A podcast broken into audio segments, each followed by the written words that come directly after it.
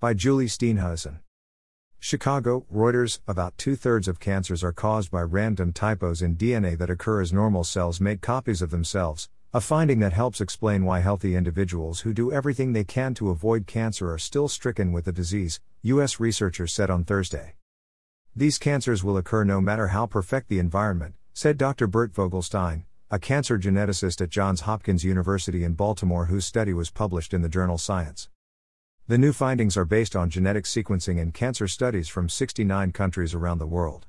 They follow a controversial 2015 study published in Science by the same researchers at Johns Hopkins that looked just at cancers in the United States. That study, by Vogelstein and mathematician Christian Tomasetti, asserted that random DNA mistakes accounted for a lot more of the risk of developing cancer than previously thought. The finding caused an outcry from cancer experts, who have traditionally held that most cancers were caused by preventable lifestyle and environmental factors or inherited genetic defects. Although most people know about the hereditary and environmental causes of cancer, such as smoking, few appreciate the risk from random mistakes that occur each time a normal cell divides and copies its DNA into two new cells, Tomasetti said. Such mistakes are a potent source of cancer mutations that historically have been scientifically undervalued, Tomasetti said in a statement.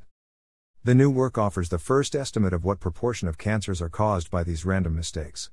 To get there, the team developed a mathematical model using DNA sequencing data from the Cancer Genome Atlas and disease data from the Cancer Research UK database, looking specifically at mutations that drive aberrant cell growth in 32 different cancer types.